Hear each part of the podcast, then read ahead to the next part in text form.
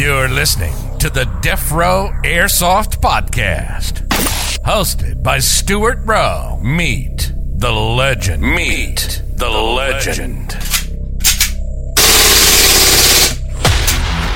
Get to know a local airsoft legend as we take a deep dive and find out all about their call sign, equipment, local airsoft scene, play style, dreams, and the story behind their best Instagram photos. Now, let's meet today's legend.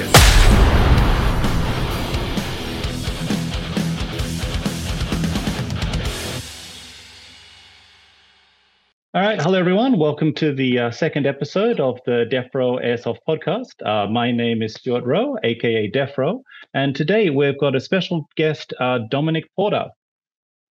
Thanks for coming, man. No problem. Thanks for having me. You're welcome, man. I saw some of your stuff on Instagram, and you're always posting some really cool montages of different CQB footage. So it's been fun, living vicariously through the different posts. Thank you. All right, so let's jump right into it. For round one, I just want to find out a little bit about you. So what is your call sign? It's Reaper. Call sign is Reaper. That call sign I chose just because I've always been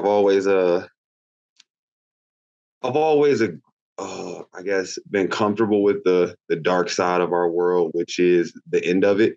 A lot of people run away from the ending when it's very inevitable. You can't do anything to extend it, you know? So I've always been drawn to that side of our reality, our realm, just to be a little more comfortable with it throughout living life, I guess, be more accepting of it. So when I got out there and started delivering, kills coming out of nowhere, just being a blur to people, man. Why not be the Reaper? You don't see me coming, but when I come, channeling the Shinigami. Nice. Yes, sir. Channeling the Grim Reaper. Yes, sir. Very cool, very cool. So the finality of life and airsoft. Two topics that can go together. I like it. So, what got you into airsoft? That's a multi-level answer right there. Okay. I am 28. I've been playing with airsoft guns since I was a kid, man. I remember being able to go to Walmart in my city and pick up an AK-47 with a V1 gearbox in it, and it wouldn't cycle the way it cycles now. So just, playing around. And then recently this year, year before last, I got a new job. And one of the selling points by my brother to get me to come there was it's an airsoft store right across the street. Nice. So all your salary just goes there. Definitely, man. They know me by name. They know, I don't even need to fill out invoices when I go drop my gun off to get work. They know me, I work there. I hear you, man. I've been going to the same airsoft store in Tokyo for about 20 years. Okay. And I just walk in there, and it's at the point now where all the staff are wearing my badge. So they're like, "Hey, Defrowe's here." What gun did he break this week? It's always nice to be known. At least it is. I love it. Top-notch service. Last week, I got a CO2 MP5, which is just fantastic, and I broke it the day I got it because it's me. And then I took it into the store, and I had 3 broken mags, all with gas leaks. And then I somehow destroyed the I was playing with MP5 in CQB, and I smashed it straight into a wall. So it just screwed everything up. I fixed the whole thing for $10.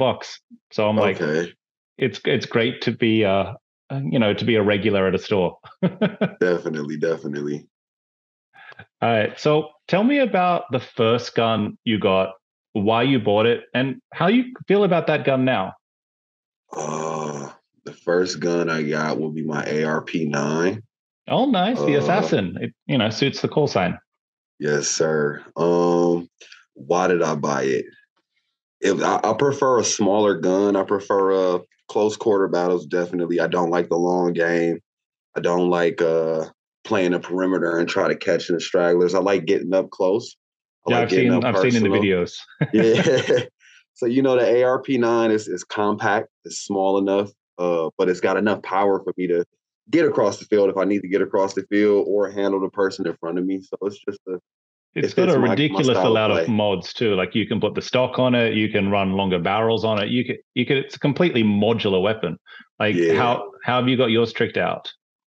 Not very much. I did a lot of internal upgrades more so than external. I do have a angled hand stop on it. I've got a flashlight on it. I throw a tracer on it. And other than that, a 1-point sling. That's the only cosmetics. As far as modifications go. I must apologize. I completely misheard you when you said the gun that you were saying. You're talking about an ARP-9, right? Correct. Yeah, I thought you were talking about the Action Army Assassin for some stupid reason, like it's no. AAP. So sorry, that's mine. That's my bad. But yeah, no worries. That definitely makes sense. I got an ARP-9 last month, and it is definitely my favorite gun. Like, yeah, you get 40 meters out of it, fucking pinpoint, and it's so good around close quarters because it's how long is it, like 3 inches or something? It's nothing. The outer barrel is like 5 inches, I think. Okay. Yeah, that outer barrel is 5 inches. That handrail. Yeah. I was considering taking it a little longer, but that five is perfect. It's absolutely perfect. And then you just put like a little tracer on it, and yeah, it's perfect for indoors. Definitely. Have you short stroked the trigger yet? No. Definitely do that. It's fantastic. Or just put like a what is it? An electric trigger on. That's like just throw like a gate. I've done that. I've done that. Yeah. And then you can just like tap it, and it just goes crazy. Nice. Oh yeah, I got that. So how do you feel about this gun now? Like seeing that you've probably got some more in your collection and like some different experience. I love it. It's a workhorse, to be honest. I don't have any other rifles. That is my only rifle. I do have a pistol, which I worked on, and then I got a shotgun, which is tapped. But that's my primary. I love it. It is a workhorse. It does the job. Dude, I hear you. I have way too many guns, but for the last 3 months, I've only played with the ARP-9. Yeah. I also love that it's just got so much rail space, so I can put so many cameras on it. I've got a GoPro session on it. I've got a scope cam. I can even like mount my phone on there as well. Like if I want to shoot like in vertical mode, so I can shoot stories and reels. Okay. So it's just cameras for days. Yeah. All right. So tell me more about yourself, like as a player. How do you see your biggest strength and biggest weakness?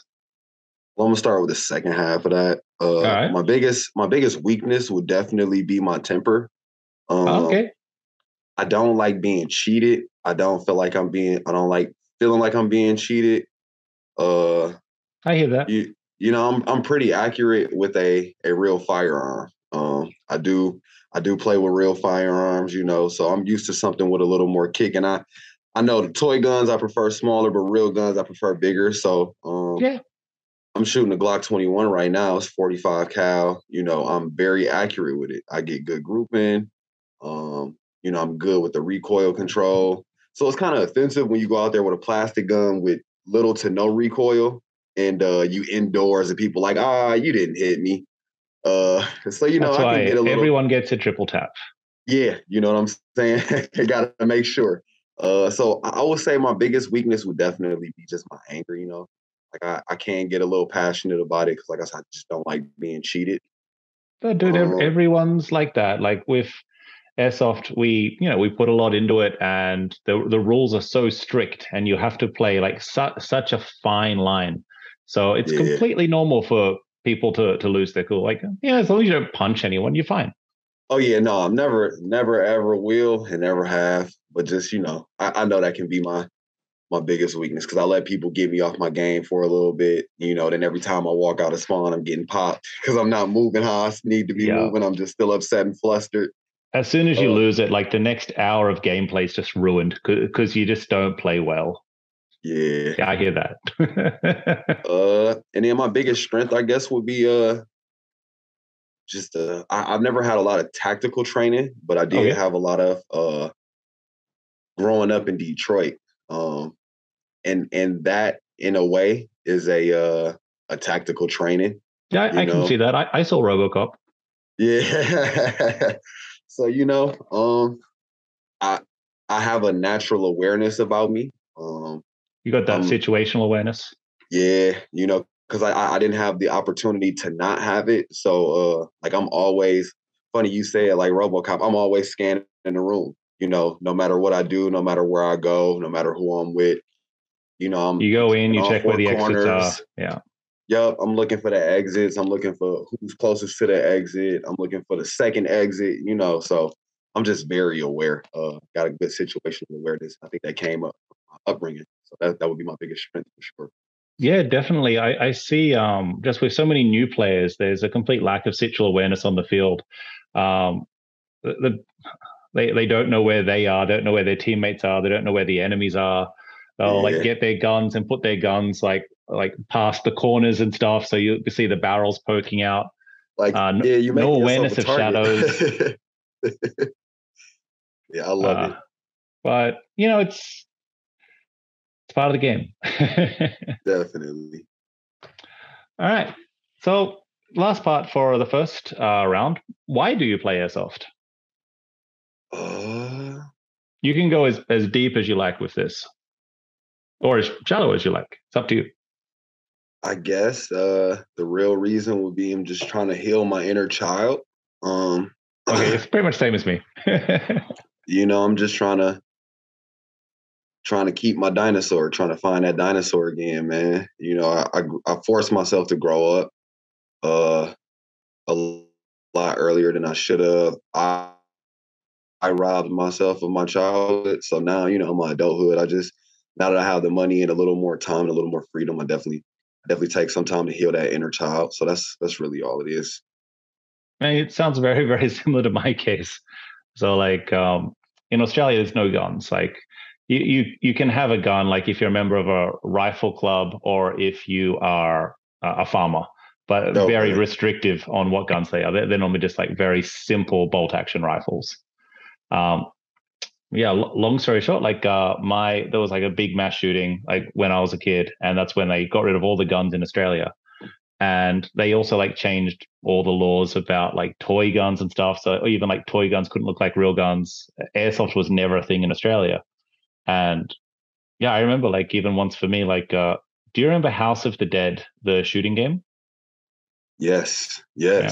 I got House of the Dead 2 on Dreamcast when Dreamcast was a thing. And this was a perfect arcade port.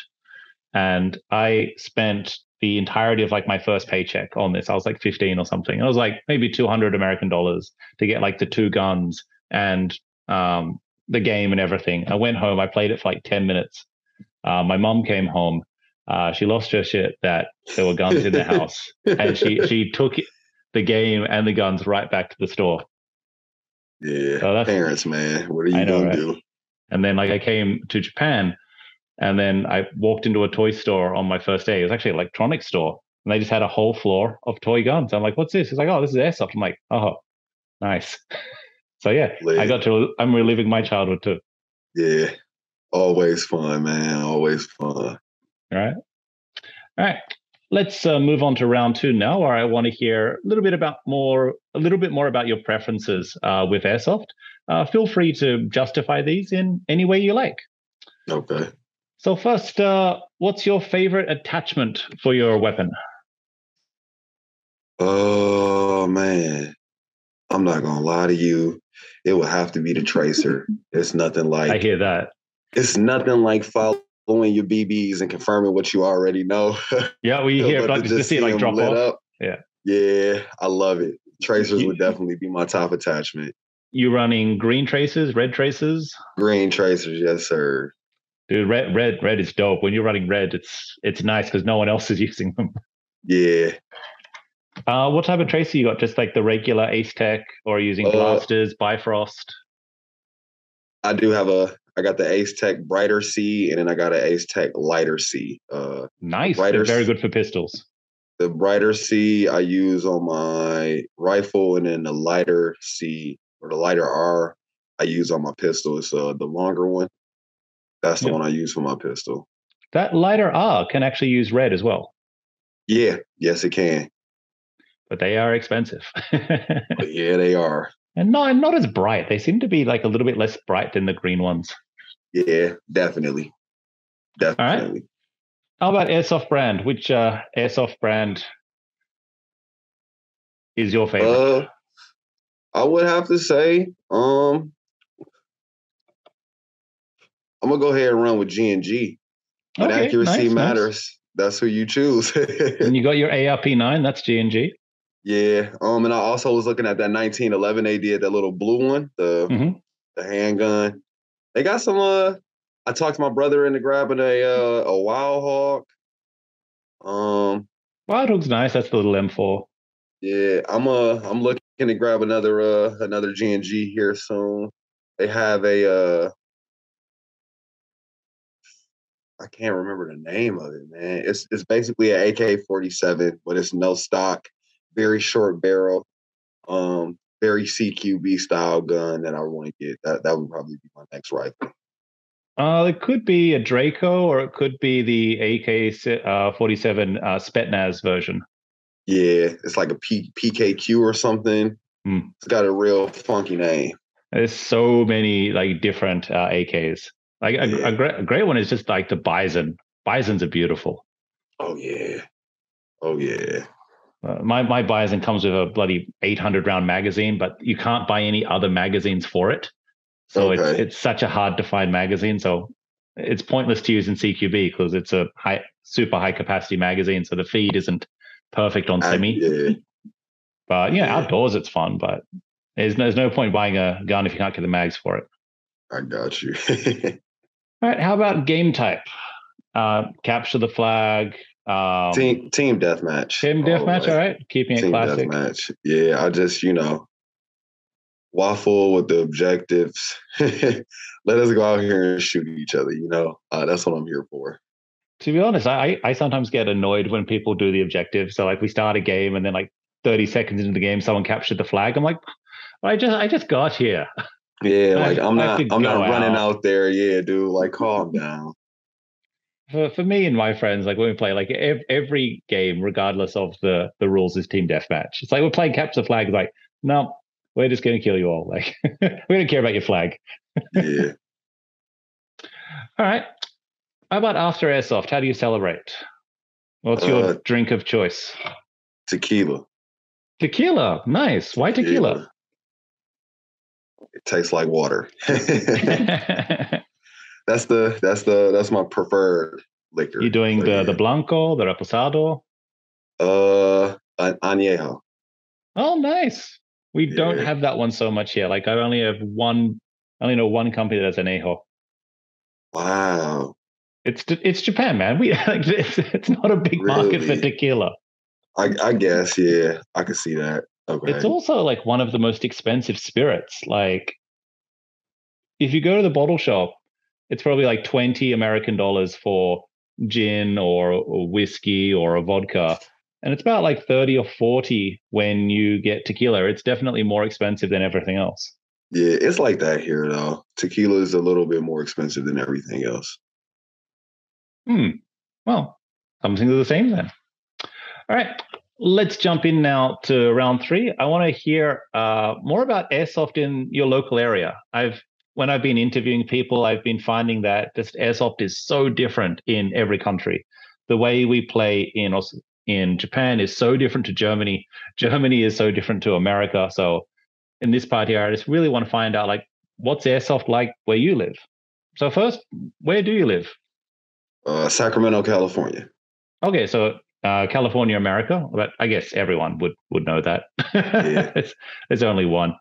All right. So first, like, tell me about some money. Like, how much do you spend on airsoft? To play? To play, on gear, on guns, like, how much does it cost? Like, you can use American dollars because, that's a good standard for everyone. Okay. So to play, you averaging about anywhere from $20 to $35 to get on the field. A bag of BBs, 4,000 rounds, probably like $25. Really? Can of air, yeah. A can of air is about 15 to HPA. Green gas. Okay, cool. Yeah, HPA fills are usually like $2. They charge you $1 a cubic meter to fill up your tank. Some places do like all day fills, so you know, $5 you just keep coming back. So on average, you know, about $60 to get you playing for the day. To get, you know, air, BBs, green gas. Gear wise, me myself, I am in the rabbit hole. Okay, how so? So I'm about, just with my ARP-9 cost of the gun and the upgrades I made, I'm about $700 into that. Wow, that's crazy. Like, that's not crazy. It's just that's like, with the exchange rate to here, like that is a lot. Yeah. Okay. I figured. It's like, well, you know, it's America, man. Everything is a business. They're trying to profit, so it's a crazy markup on everything. So everywhere. Like the ARP-9 new here is about $300, and with the exchange rate now, you could probably get it for about $230. How much is it in America? I paid $285 for it. Okay, so it's about the same retail on the gun. So you dropped like $500 on parts? Yeah. I threw a gate Titan in it. I changed the motor. Okay, you got $300 for the gate, $200 for the gate, $100 for the install. I got the motor, so maybe a little more than $700 then. Maybe $1,000 into the ARP-9, because I changed the motor, gears, the piston head, the bucking, the inner barrel, the gate Titan. I put a speed trigger on it. So it's almost a full custom now. Yeah, it is. It is. Nice, man. My Kappa, I'm about $800 to $900 into it, and it is now not working, so I'm about to dump another $400 to $500 into it. That's how. That's every one of my pistols. As soon as you start playing with them, they work great. Take them to a game, they don't work. And then my shotgun and the HPA tank and all of that, I'm probably around $400 for that as well. So you know, a gear, like maybe about $400 or $500 in the gear. And then GoPros and cases for the GoPros, probably like another $500. Yeah. So it's just what GoPros you're running? Just the 10. I was lucky enough that my girlfriend had a Hero Session, the first one, just a little small one. Yeah, that's what I got. Had that sitting around, and I used that for a while, and then I was fortunate enough to have my girlfriend help me out, get me a new GoPro, so I'm now rocking the Hero 10. Nice, nice.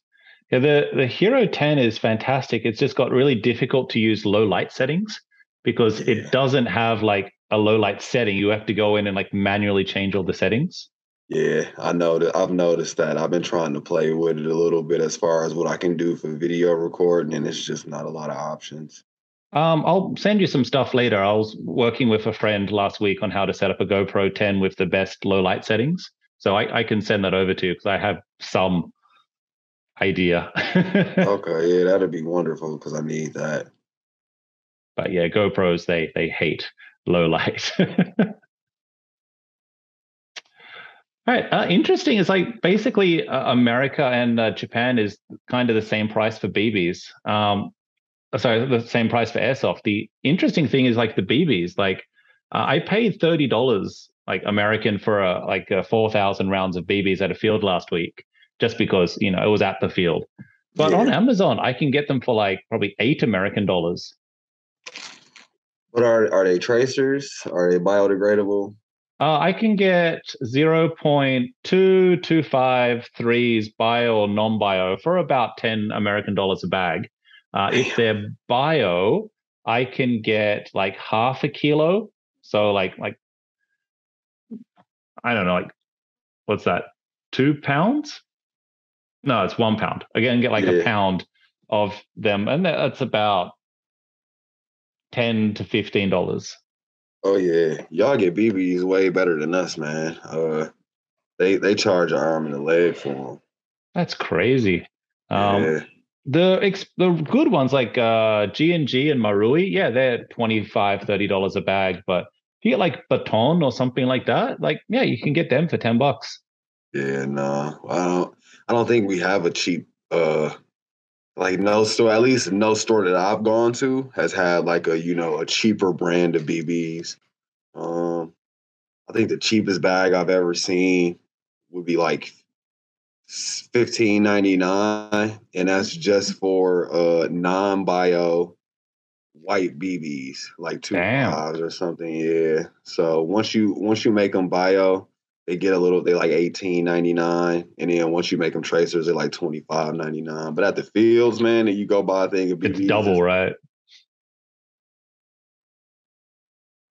Yeah, it's like $30 just for two, and it's not even 4,000 shots. You know, it's 2,000, 2,500. So you got to come back halfway through the day and buy another thing of BBs. It just sucks. Yeah, I destroyed my budget just buying BBs last week, and I was like, I shouldn't be paying this much for BBs. Do you buy them on Amazon? Because I find Amazon is definitely the cheapest place to buy BBs. I haven't yet, but now that you said that, I definitely will look into checking out Amazon for BBs. Cool. All right, next one. What's your selection of local fields like? I asked this because when I talk to people overseas, like the person I was talking in Germany, she's like, I need to travel 2 hours to go to the field, and that's like the closest field. For me, I've got about 50 fields near me. I've got about 15 fields in Tokyo, about 15 fields in the prefecture above me, below me, and to the left. And I can access all of them in about 1 hour by train. Wow. So we have like, if I want to play indoor, I want to play outdoor, I want to play night games.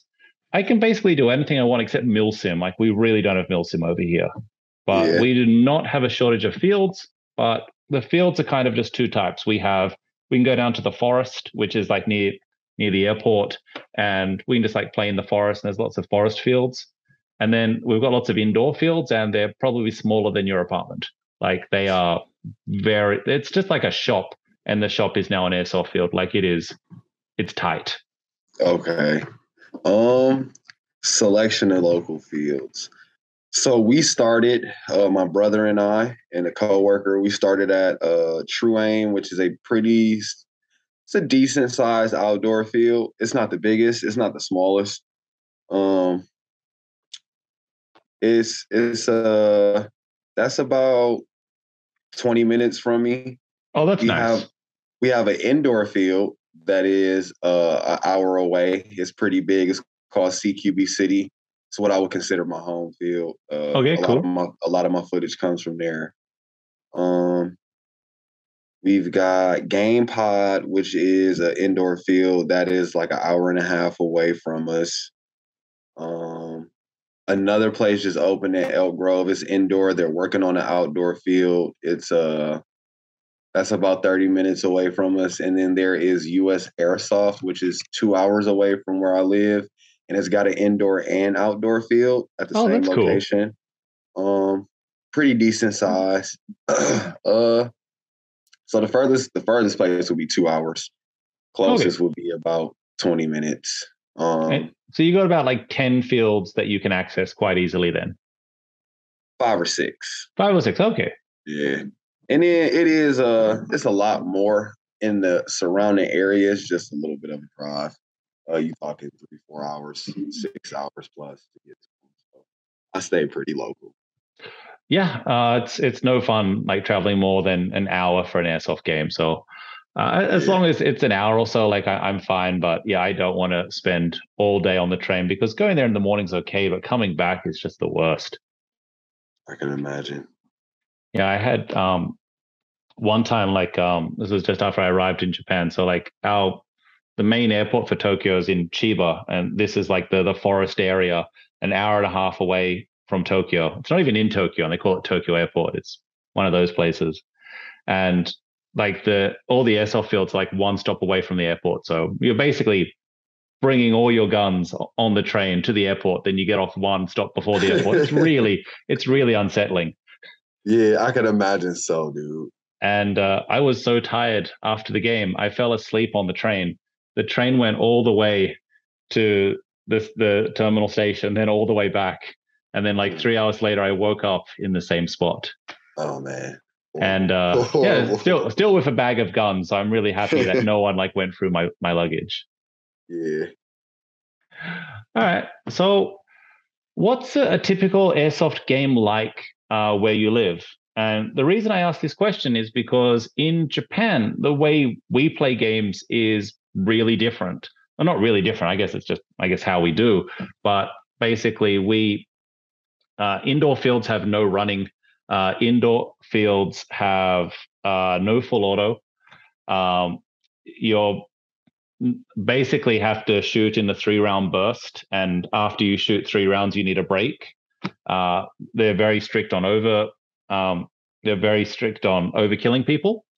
So this new style has been developed called UAB, Ultimate Airsoft Battles. Have you seen this style? I haven't. So this is when like people like hold the gun up like John Wick and they twitch around corners. Oh yeah, yeah. And it's just like you literally right in front of your opponent and you have a very small place to go. Oh no, it could be super close or it could be 10 or 20 meters. But if I see you, I'm not going to like camp the corner. I'm going to just look out and then like do like this jiggle. Oh yeah, and then jiggle and shoot. Yeah, we call that speed QB here. Yeah, we have speed QB as well. Speed QB is good because you can shoot a lot and you can run around and you can jump. But yeah, it's almost like defensive or like static speed QB. And it's not fun to play against. Because people don't advance. Yeah. People just camp and jiggle. Yeah. I got you. And that's predominantly what we play against in Japan. For all indoor fields, you're just versing UAB. Wow. Outdoors is fine. Outdoors is normal. But like, okay, what's it like where you are?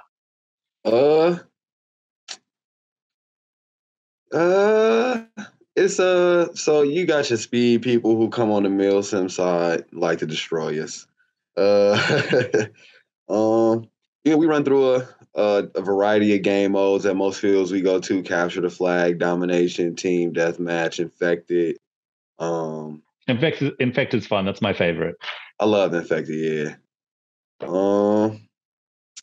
I have yet to do any like milsim events. You know, we got the typical restrictions like you, even our outdoor fields, unless it's a specific gun, it's usually no full auto unless otherwise specified. Really? Yeah. Even outdoor? Even outdoor. So like if you got an LMG, they will let you use even indoor or outdoor. You got an LMG, you can use full auto, but it has to be from stationary cover, and you have to. So you can't run and gun with the LMG on full auto. You can't clear buildings. It's just suppression. So many feet away. Yeah. So they allow full auto, but it's just not like they don't allow full auto. Outdoors, we're full auto everything. That's crazy. Indoors, only full auto for like very specific game types. But we run one duel, which is 330 FPS. Okay. So that's much lower than you guys.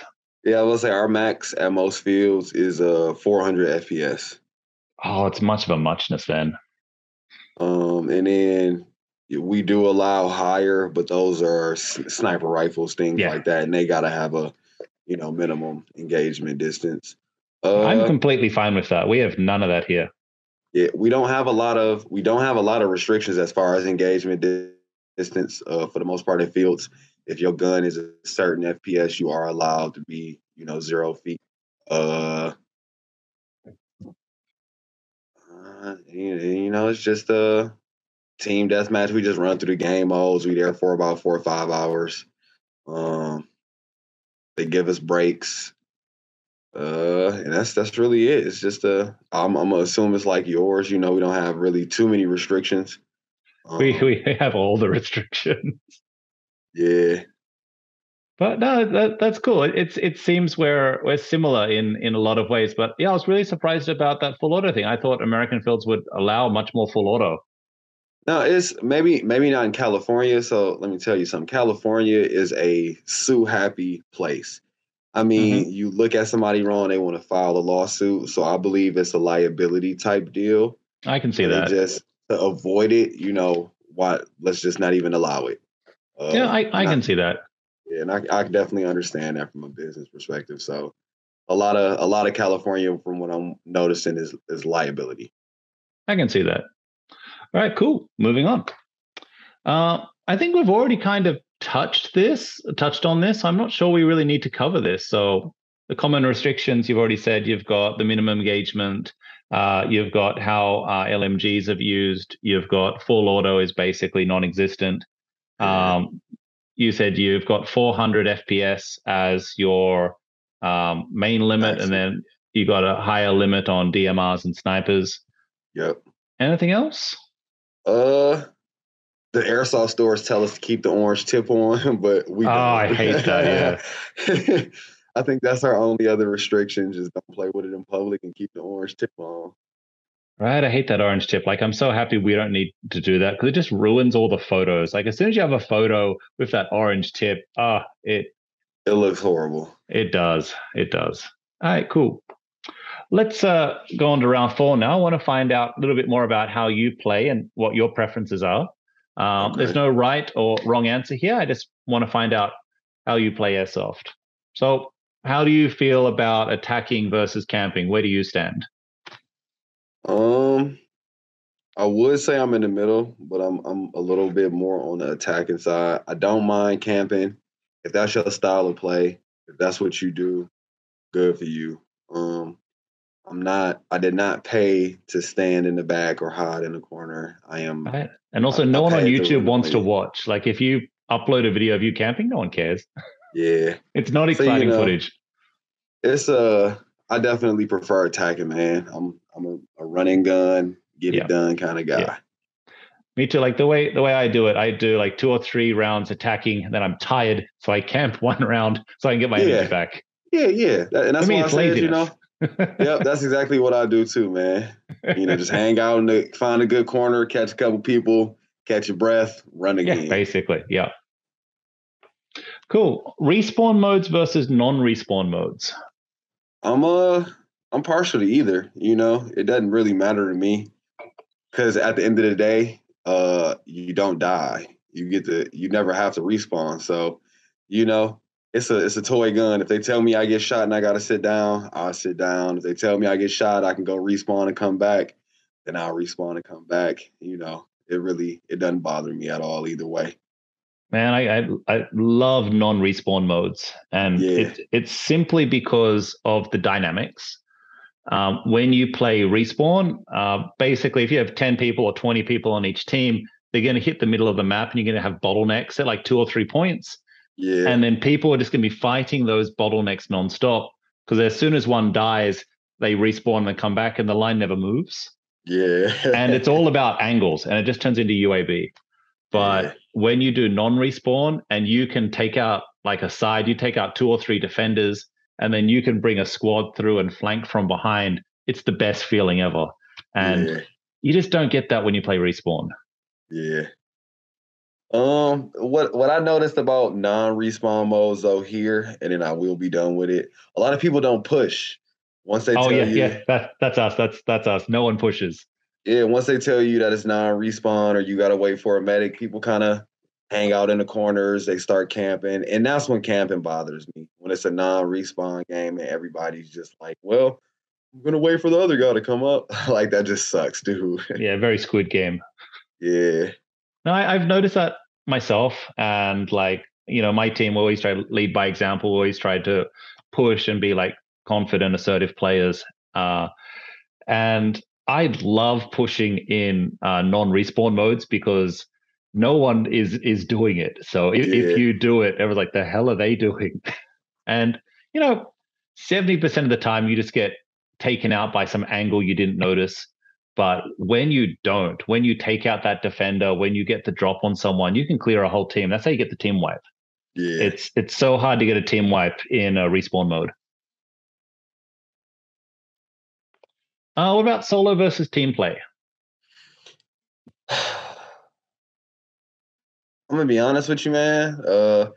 We kind of touched on it earlier. A lot of people don't have that situational awareness. So there is not a lot of team play out here. It's a lot of everybody for themselves. That's kind of what I've seen on YouTube, like with a lot of like the speed, not the speed QB, just the CQB matches indoors seems to just be, there's no squads running, there's no duos. It's just lone wolf everywhere. Yeah. So since I've started playing, my brother and I, we go together.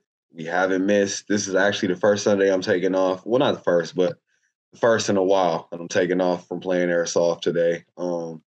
We usually, you know, him and I usually go out there and attack. That's my team right there. You know, yeah. And then if we can rally some other players, or they got good, we notice they got good communication skills, we would definitely, you know, ask them to tag along, hit a hallway with us. But once we get past the point we pushing through, we kind of, you know, we done with them and they go on. And we go on and do our thing. Do you run comms when you're doing this, or just using hand signals? Hand signals and just, you know, talking to each other. We working on comms though. Just hard finding a radio that'll work with a headset that won't get too much feedback in the building. What headset? We have nothing now. Oh, sorry. I mean, what mask are you using? Is that the problem? Well, now I'm using a Dye mask. Okay. There's a very easy solution. Get a mode. Don't worry about airsoft comms. If you're using Dye, just forget about airsoft comms and go to motorcycle comms. Okay. And you can get cheap motorcycle comms that are just like, they go up in levels, but if you just want to drop $50 or less, you can just do like 1-to-1 or like 1-to-4 comms. And it's just local Bluetooth. And it's fine.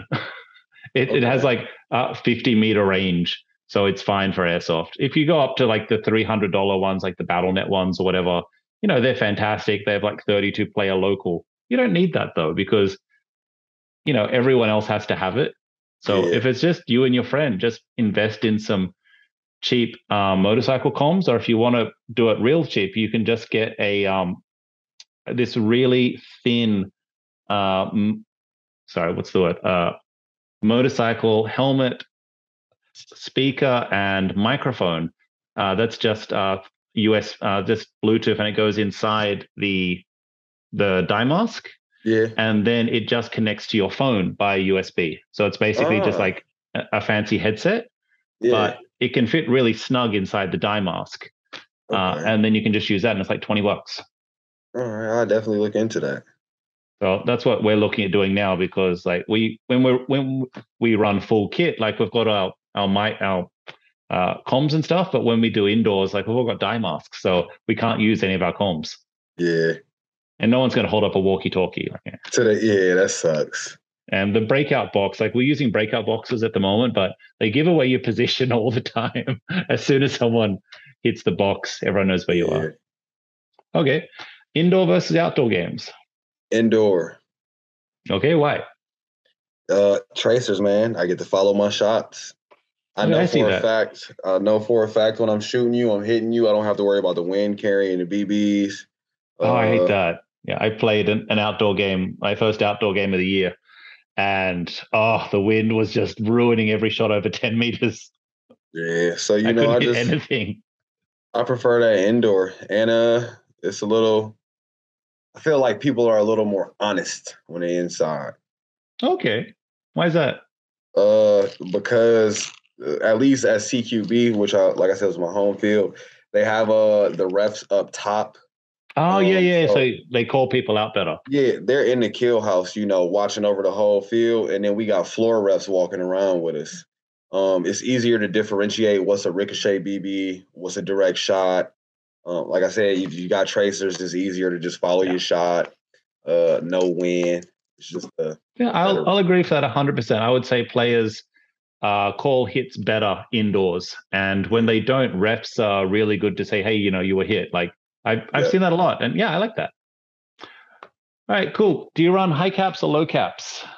Mid cap. You about efficiency or so 60 rounds?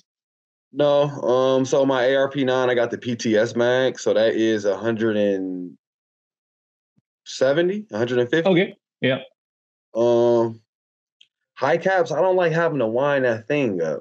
And it gives away your position and stuff. If you're making all that noise. And then low cap, you know, I like to spray. I like to spam the trigger.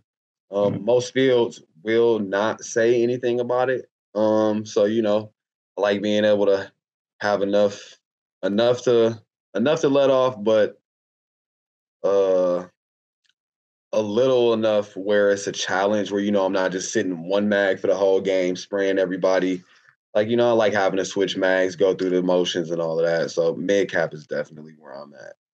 I hear you. And I was in exactly the same place about a month ago, but I've been playing with this really good airsoft player in Japan called Mayday, and he runs low caps and he reloads every game multiple times. And seeing how much fun he has reload, it just has gotten me into it because, you know, I can run high caps or mid caps and have enough bullets so I don't have to reload for the entire game and just get that efficiency where I've always got bullets in the mag. Yeah. But when you do tactical reloads and stuff, oh, it's just so much fun. And the adrenaline you get and the stress you get, you don't have the gun. And because you're doing it for YouTube as well, you have to do it clean. Like if you're stumbling around on something, people will light you up in the comments. But if you can drop the mag, tactical reload, bring another mag up and it's clean and then get a kill, it's like the highlight of the video and it looks dope. But if you don't reload in the video, it seems like there's something missing, especially on longer form videos. Definitely. All right. Electric, spring, gas, HPA. Is there a best power source? I'm partial to all of them, man. I mean, with the exception of spring, you know, gas, HPA, and electric is that's pretty much what my loadout. You know, I got the gas max that came with my TM that I still run. I got the HPA adapter for my 4.3, and then I got the AEG, which is the ARP-9. I also got the M870 Golden Eagle, which is HPA. So I'm kind of, you know, I'm a fan of whatever works at the moment. Yeah, they all cycle the same pretty much to me. So yeah, I've tried everything except HPA because we can't do HPA in Japan; it's illegal. So yeah. Why? Oh, there's so many silly laws. We can do CO2. And we have this whole thing at the moment where people get CO2 tanks and they hook them up to their airsoft guns with external sources and go, look, it's HPA. I'm like, it's not. It's CO2. And I go, CO2 is HPA. And you have to explain to them it's not. Yeah. And that's a whole science class. Okay. But that's something that we're dealing with at the moment. That sucks. That sucks. But seeing some HPA guns on YouTube, they look fantastic. So I would very much love to try them. Yeah. Cool. Let's go to round five now. I want to hear more about like your perfect airsoft experience. So what would be your absolute dream airsoft gun if money is no problem? A Honey Badger replica. Okay. I have yet to find a Honey Badger. There's, I think Double Eagle makes some. I think Amoeba makes one as well. Like we've got them in Japan for $300. Wow. Yeah, I've yet to find it. Well, a lot of people tell me to stay away from Amoeba, which is why I've yet to pull the trigger on that one. I have found that one, but the Double Eagle I haven't heard of. But dude, with the way you customize guns, like you did a full custom on your ARP-9. Like buy whatever you want. You're going to gut it anyway. Yeah, yeah. Definitely. Buy the frame you like and then just throw in the internals. Like stock internals are no fun for anyone. So yeah, it would definitely be a Honey Badger. All right. I'll see if I can send you a link after this if I can find you a Honey Badger in the US. But yeah, there's quite a lot over here. What would be your ideal airsoft event? So would it be like CQB all day? Would it be like Airsoft Alphonse where he plays from a helicopter or he plays in an abandoned mall? Would it be like one of the Novrich games? What would be your dream event? Man, just anything out of a movie. Like it's, you know, it's a military simulation, so I would like to do something like that. you know, where you go to a compound or something. You know, you're responsible for getting yourself to the compound. You got to wipe security teams as you come up. You infiltrate the outside of the compound, you know, clear the security team, get in the building, secure an objective, a hostage or whatever, something like that. Just I really want it to be fully immersive where, you know, we're not just loading you out in front of the house. You got to figure out how to get in the house and then find a target. Like, nah, I want to walk through the forest. I want to maybe rappel up the building with a little harness or something and get some roof access. You know, small team against a large force, definitely. Well, you know, Jet Desert Fox, right? No. Oh man, he's going to change your life. That's what he does. He's in America. He's one of the biggest YouTubers and airsoft players in America. Okay. His name is Jet Desert Fox. Look him up. He's everywhere. When Vice did the interview with Americans about what is airsoft, they got Jet to do it. So it's all Jet representing airsoft on Vice. Okay. And the guy is, I've never met him, but he looks like a really cool guy. And the events that he puts on are amazing because he uses something called the cadre system. And he's ex-military, and then he gets his friends that are also ex-military to come and lead the milsim, and then each team leader has like 10 people under them, and each team leader is actual military. So okay. the person that's giving you commands and stuff knows what they're doing. They've got like Humvees and equipment and stuff. They're doing they're driving you to objectives and stuff. It's just the videos online look incredible. I'm gonna definitely check it out. So check that out if you can travel there. You know, I'm planning to go there as soon as Corona travel, as soon as Corona stops making travel so expensive. Yeah. But because we have nothing like that here. Okay. Ideal airsoft team. Is there anyone you really want to play with? No. I mean, yeah. I met some cool dudes online. Guerrilla Gun Club. I follow them. Oh yeah, like what's Swervo? Bizzle. Swervo, yeah. Yep. Swervo is coming on the podcast like next week. Okay. I know. Yeah, Swervo. I want to play with those guys, and then he seems cool. Somebody from my hometown. His name on there is R1_Phoenix. I don't know him. And then Sicario GC, I believe it is another guy I've seen on Instagram. I want to say that's the name of his page. Yeah, Sicario GQ _Airsoft. If I can get the Guerrilla Boys, R1 Phoenix, and Sicario all together, I think I'd be happy. All right. Well, when Swervo comes on the show, I'll talk to Swervo and see if he's interested. I just want to make sure I'm talking about the right person, because I was talking to GGC this week, but I just want to confirm it's the right member, so I'm not sounding like a fool.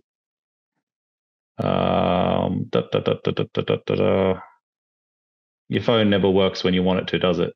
Never. Never. I cannot see GGC.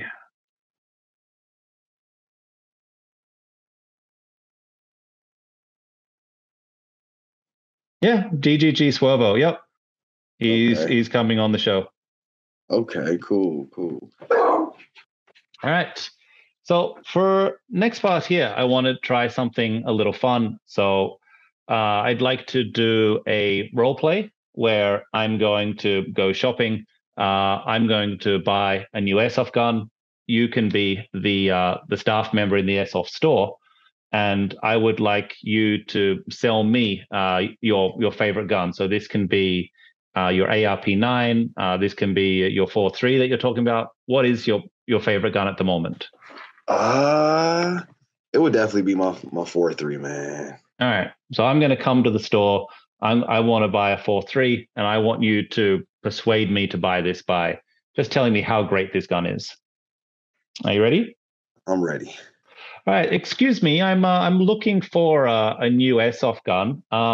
I've just got into airsoft. I've only got an M4 at the moment, and I'm looking to get a sidearm. Can you recommend anything? Definitely. I would consider a Tokyo Marui Hi-Capa. Okay. It is a very, very customizable platform. Tons of aftermarket pieces for them as far as internal and external. It's a lot of cosmetically that you can do to it, as well as performance. You can put a short stroke on it. You change the blowback nozzle, change the hop up, put a Lalax wheel on it and get a better degree of hop. Change the buck end, inner barrel, go tighter bore so you get more velocity. And it's tons of attachments, tons of aftermarket support for those attachments. And it's a great platform to build on. It's not the cheapest platform to build on. And it definitely, I won't even lie, it definitely has its ups and downs, but it's more ups than downs. Definitely. And it's definitely a sought after brand as far as platforms go. A lot of people do go for the TM Hi-Capa compared to a Wii or any other kind of platform. A lot of Glock platforms don't have a lot of customizability. You can take a Hi-Capa very far. Nice. Sounds great. I'll take it. Dude, you could be a great salesman. That was a great pitch. Thank you. I think 2 or 3 TM Hi-Capas, and yeah, they're, as Mayday says, they are meta at the moment. Yeah. And it seems, anyone that's customizing a gun is customizing a Hi-Capa, because the only other thing that has parts is a TM Glock 17 is the only other thing that has aftermarket parts. So nice, great recommendation, man. Thank you. All right, now for this part here, I've selected some pictures from your Instagram. And I'd like you to explain the pictures to me and give me the backstory. All right. So what's happening here? This is a picture from when I went to play at All Patriot Airsoft. I've only been playing the sport for a year. So I'm still new to it. I'm still working on my kit. I'm still building. And, I'm out there looking at other guys going, oh, this is cool. This is cool. You're cool. I like your gun. I like your gear. And this kid looked at me and thought the same thing. And he walked up to me, told me he liked my gear. He liked my guns, and asked if he could run with me. That's cool, man. Nice. Yeah, so the whole back end of the day, he and I were teammates. We ran around shooting at people. And I never caught his name. It looks like he's running an ARP 556. No, it's an ARP-9. Okay. Yeah, he's got the ARP-9 just like me, man. And that's also what made me happy. He had the same gun. So, I ran around with him. He was a cool little kid. Like I said, I never caught his name. But it was just very fulfilling, That's cool, like, man. It's always great getting recognition. Yeah. Especially when I'm out there and I don't even think I'm the coolest yet, I'm out there looking at other people going, oh, your kid is better than mine. That's what I strive to be like. And then for that kid to walk up to me and go, oh, your kid is better than mine. I like this. You are what I strive to be like. Can I play with you? That made me feel great. Dude, I feel great. I love that. That's so good. I've had a similar experience recently. Me and my friend, like we're foreigners, as I guess you've gathered. And, we're big, like we're 6'3".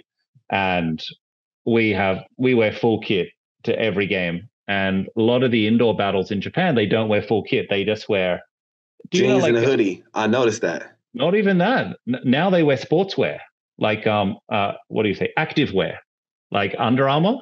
Yeah, like compression shirts and stuff. Yeah, compression shirts. Yeah, shirts and compression pants, because it gives them a smaller profile. Yeah. So all the pro players and all the new players as well dress the same and just wear compression stuff. And then like me and my team rock up in full kit, and the regular members don't really care. But then when like rentals come in, they just lose their shit. It's fantastic. I love it. People asking you to take photos with us and stuff. It's like, it's great. You feel like a celebrity. Yeah. All right. How about this? I can see some traces. Oh man. Okay. This picture is when I first, it's one of my first videos. Not the first, but it was one of my first highlight kills. A friend of mine was, you know, let's play on the opposite team. Let's play on the opposite team. Just trying to, I guess, fill me out or whatever. I don't know. And I was like, sure, why not? I caught him across the way. He wasn't calling his hits. And somebody else was shooting at him. So I told the kid, I'm like, hey, I was like, I'll make him call his hit. I was like, if you just stand at this corner, lay some suppressive fire down, keep them in that room, I'll flank. And once you see me hit that corner, let it, you know, lay off the trigger. Yeah. I hit the corner of the building, shoot at the guy in front of me, turn the corner, shoot at him. I missed the guy in front of me, so I go back and shoot him. And my friend said, hey, man, let me start over. When I shoot people, involuntarily it started, I yell, yes, sir. I don't know why I do it, where it came from. It just happened. I caught somebody the first time we played, and I just yelled across the field, yes, sir, as loud as I could. So that's my, you know, that's my thing. When I get you, I yes, sir. So I ran in the room. I yelled that to him, and he turned. And he said, nah, bro, I got you too. And I was like, no, you didn't, man. No, you didn't. And he was like, all right, well, let's run the footage back. And I told him, don't worry, we will. And when I ran the footage back, this picture is what we got. So it looks like you got him. Oh, yeah. Was he using traces?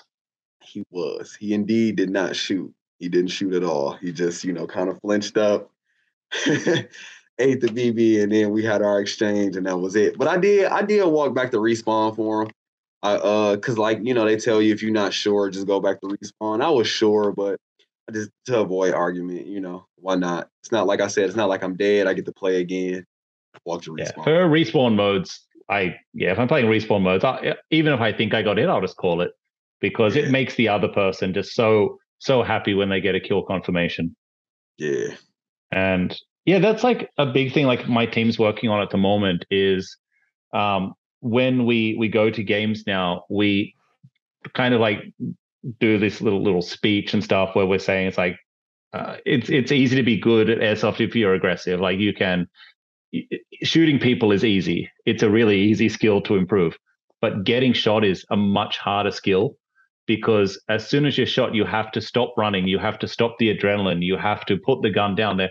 You have to fight against every part of your character to do this, and it's so hard. So when someone shoots you, instead of just like playing for a little bit longer and then saying, actually, no, I was hit, I'm walking out, as soon as someone shoots you, putting your hand up straight away and then saying hit and saying it loud and then giving the other person props, like putting your hand like over around the wall so they see, and giving that kill confirmation, I think it's so important, because if we do that and people see, like, you know, the big foreigners are being really good sports, then everyone else is a good sport too. And it kind of like humanizes the enemy. And instead of thinking you as the enemy, like, they're just, you know, they're playing a game. It's not that serious. Yeah. But when everyone goes in there like all heated and stuff, it's not great. No fun at all. All right. Last one. Who are these three gentlemen? Well, you got me in the middle. On the left, that is my brother. And then on the right, that is our coworker. This is our first game. This is the first game we played. It was a night game. We all had just got off work, but we all had our stuff, and we decided to run out there and try our hand at it. And, since this day, we haven't stopped playing. Nice, man. I got a picture of my first game too. It looks similar to this. Yeah, you know, the kit wasn't all the way there yet. You know, I was still rocking the Orion Poseidon for the sidearm. I hadn't learned about Hi-Capa yet. You got the ballistic mask. That's hard to see out of. As the night vision mask that no one uses. Oh my goodness, it's the worst helmet in the world, dude. Yeah, I know. I've my friend used to rock one. As soon as you rock Dye, like, my God, it's a difference. Oh, yeah. I'm so excited to play my first game with that. Oh, it won't fog. Like, you'll get no fog. It's so nice. All right. Here we have some more personal questions. What is your greatest airsoft-related accomplishment?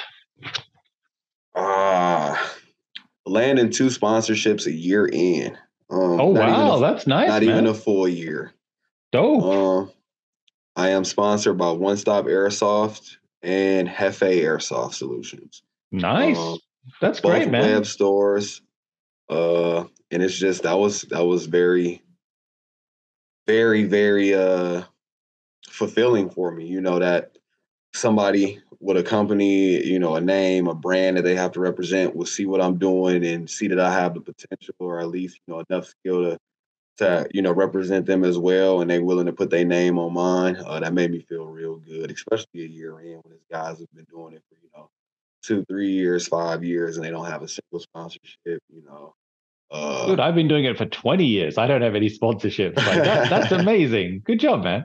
I appreciate it. Thank you. Yeah, man. And so send over the links. Really, I'll throw the links in the podcast, and you know, hopefully we can send some customers over, and it'll also help the SEO with some backlinks. Yes, sir. All right. Tell me about an embarrassing airsoft related moment.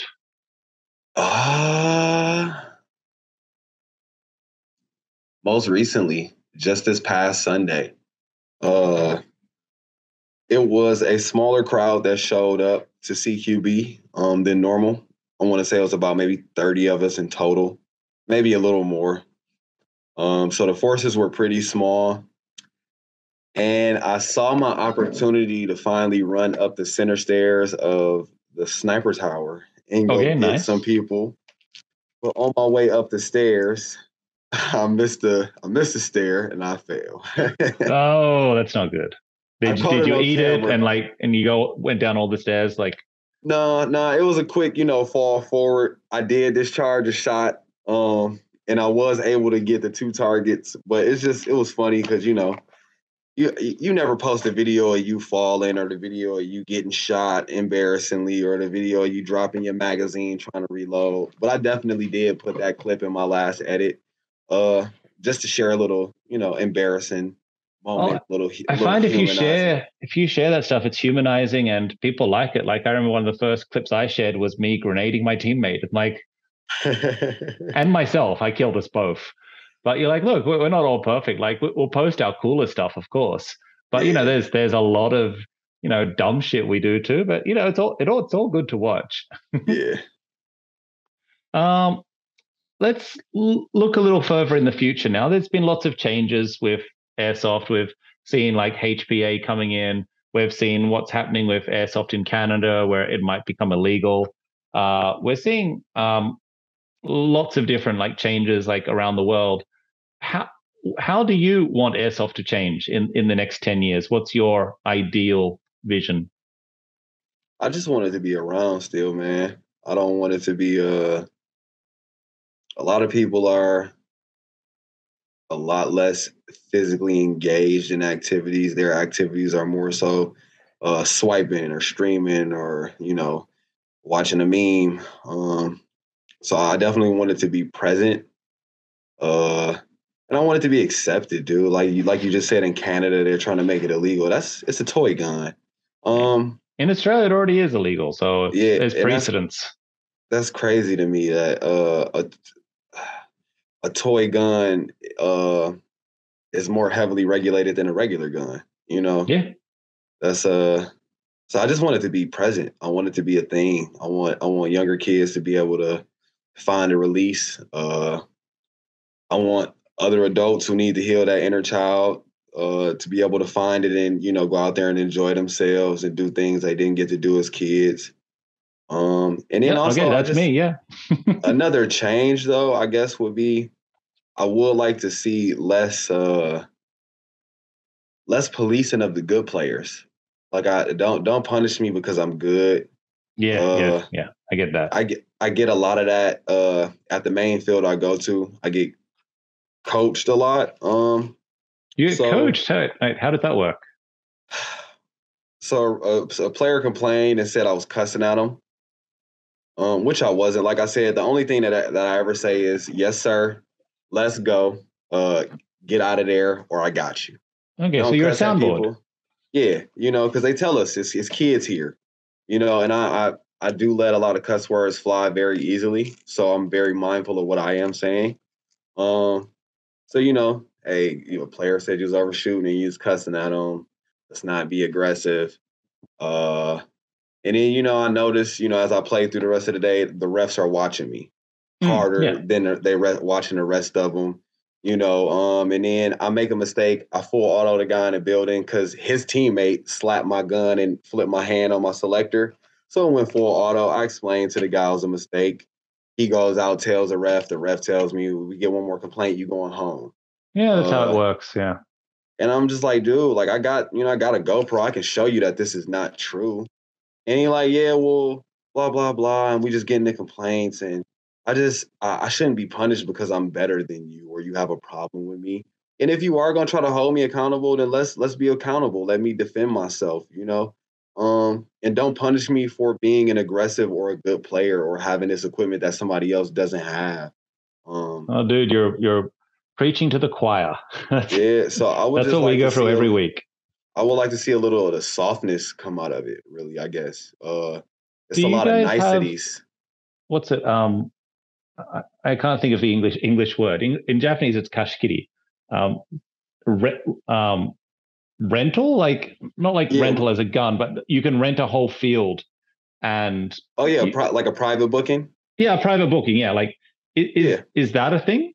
We do that. A lot of fields do that. Yeah, because I find that's like what we're having to do at the moment. Because like when we're playing public games, like the people that come to public games are, you know, it's a whole selection of people and a lot of new players. And if you go hard, it can make it difficult for the other people. So it seems like you kind of like start off going like public games. And then when you get to like a certain skill, you're kind of doing the private games. Yeah. All right. So last one, what are you working on at the moment? Do you have anything in the pipeline, anything you're doing for Airsoft? Is there any projects that you're working on or that you want to give a shout out to? Well, actually, like I said, my Kappa cropped out on me, so I am in the process of converting a 4.3 to a 5.1, just because it's a lot more 5.1 parts that are accessible, you know. Yeah, there's a ton of those parts, and they've been worked. It's because there's so many of them. Fitment issues have already been figured out. You know, the aftermarket support is there for them, so I'm working on that. And then also, I am going to be doing a raffle, a one-of-one build that I'm going to do, a Hi-Capa build. I plan on dropping it around January, February of next year, because I do want a couple parts that are going to be a little hard to grab. So that would be it, really. Just fixing my Kappa and working on that raffle gun. Cool. Well, hit me up when you do the raffle, and I'll see if I can, you know, spread the word. Yes, sir. Yes, sir. Definitely will. All right, man. It has been really fun just like chatting to you about Airsoft for the last hour. You seem like a really knowledgeable player. You really know what's going on. You got some great stories. Thank you so much for spending the last hour with me. Thanks for having me out, man. I really enjoyed it. I was looking forward to it all weekend, and I'm glad we got it done. Feel free to, what are some accounts that you would like people to follow? Like, of course, I'll put these in the description so people can just click the links. But for the people listening on audio, how can people find you? I am on TikTok at m.o.d.420, and then Instagram at Merchant of Death 420, no spaces. And then I would like to shout out my sponsors, of course, One Stop Airsoft, and that's their Instagram name is at One Stop Airsoft, no spaces. And then Jefe Airsoft is JEFE_Airsoft. And then also shout out to Guerrilla Gun Club, Swervo, Bizzle, all the guys over there. And that's it really, man. All right, man. Well, thank you so much. It's been a pleasure. I look forward to hopefully one day, you know, slinging some BBs on the field with you. Definitely, man. Definitely. All right, man. Have a good one. All right. You too.